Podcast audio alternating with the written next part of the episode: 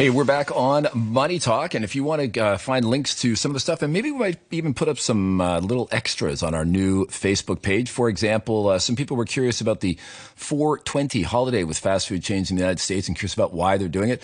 Maybe we'll put up a link to that and explain it a little more. But the, for now, we're going to get to the view from Taiwan with Ross Feingold, Business Development Director at the SafePro Group. Ross, always great to have you on the show.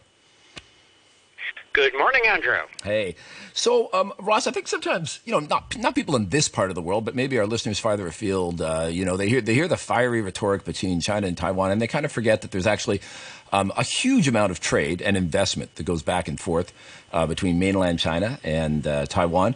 But uh, it looks like the friction might be getting a, a little thicker on the trade front. Uh, I know you've got your eyes on uh, a Chinese investigation into Taiwan trade barriers.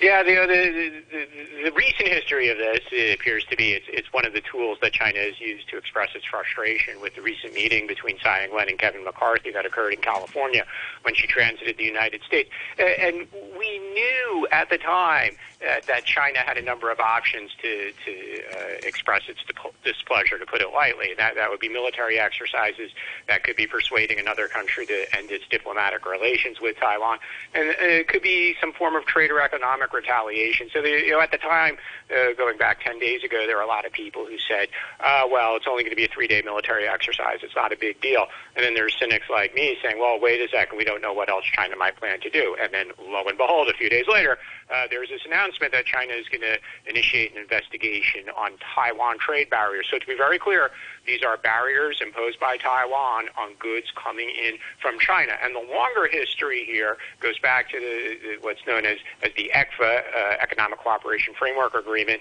between Taiwan and China signed around 2010, and that opened uh, market access for both sides to a number of industries and for a number of goods.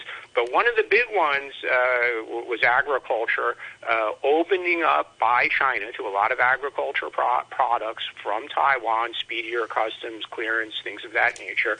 It was really good at the time for China, uh, sorry, for Taiwan's ag industry. But the other side of that was the opening from Taiwan was not as big as the opening from the China side to the Taiwan side. That was part of the political aspect of this agreement. Mm. Anyway, the, the, to make that long story short, Andrew, the fact is China is a lot more open to goods from Taiwan than Taiwan is open to goods from China. Mm. And China has identified a list of, of over 2,000 goods that they feel are, are receiving discriminatory treatment from Taiwan. Uh, it's hard for those goods to enter the marketplace. And uh, now they're announcing this investigation. The results are supposed to come out later in the year, just before Taiwan's election, by the way. Mm. This, this almost seems normal. I mean, this is not you know, political, saber rattling, uh, existential. I mean, this this almost seems just kind of like normal trade friction that would happen between any two jurisdictions. Is that encouraging? Yeah, that's a fair thing to say to some extent, uh, and uh, we know country A and country B have these kinds of disputes all the time. Somebody says you're slow walking our customs clearance, uh, you're, you're this customs clearance for our goods, and the other side will say well, actually, uh, we have some national security reason or some other uh, obscure section of the WTO agreements we're going to cite to say we're, we're not going to let your goods in. Uh, but but it goes back to this 2010 ECFA agreement. There was political aspects uh, why that agreement was signed. There were political aspects why, uh, in a way, it was kind of a one-sided or lopsided agreement in that it allowed access to China uh, for a lot of stuff from Taiwan and services. It also expanded services market access in China on the mainland for Taiwan service providers like financials. And it was not reciprocal for uh, the mainland uh, institutions coming over here to Taiwan. Uh, so there was this political aspect of it at the time. And the, you know, the environment has completely changed. Uh, what is going to be the ultimate result? I would expect that China is going to determine, yes, in fact, there are trade barriers for our goods, which we already knew. And then there'll probably be some retaliation, such as banning uh, uh, Taiwan goods or, or, or, ending some of the ease of access.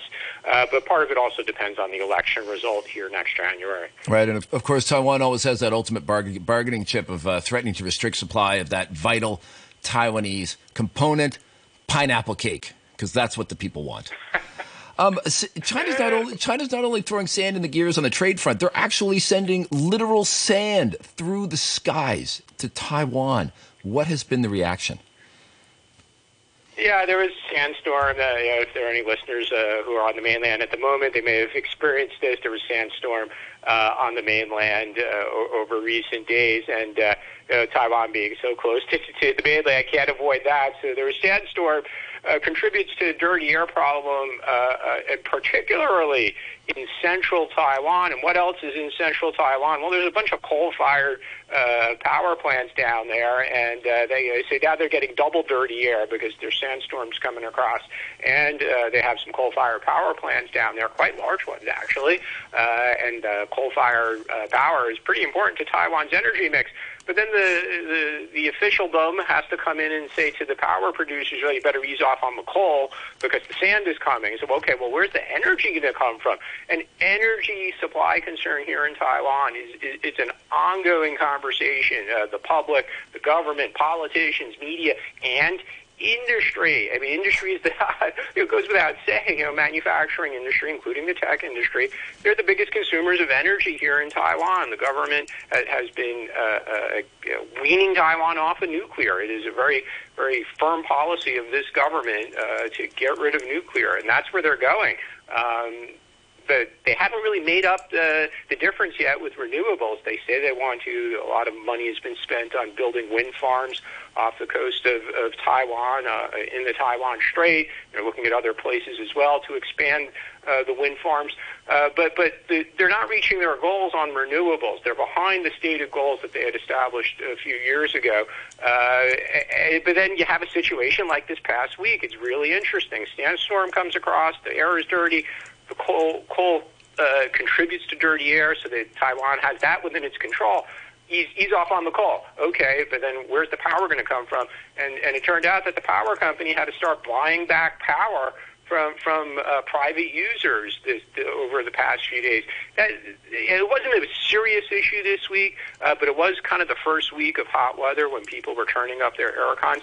And you could bet domestically here in Taiwan, you know, this question of power supply is going to become a huge issue as we get into the summer because it is an election season. People are going to be pointing their fingers. People are going to be saying, what about the future? What about two, three, four, five years from now when we have no more nuclear uh, we're not going to have enough renewables. Is, is industry going to flee to Taiwan because they can't depend on the power supply?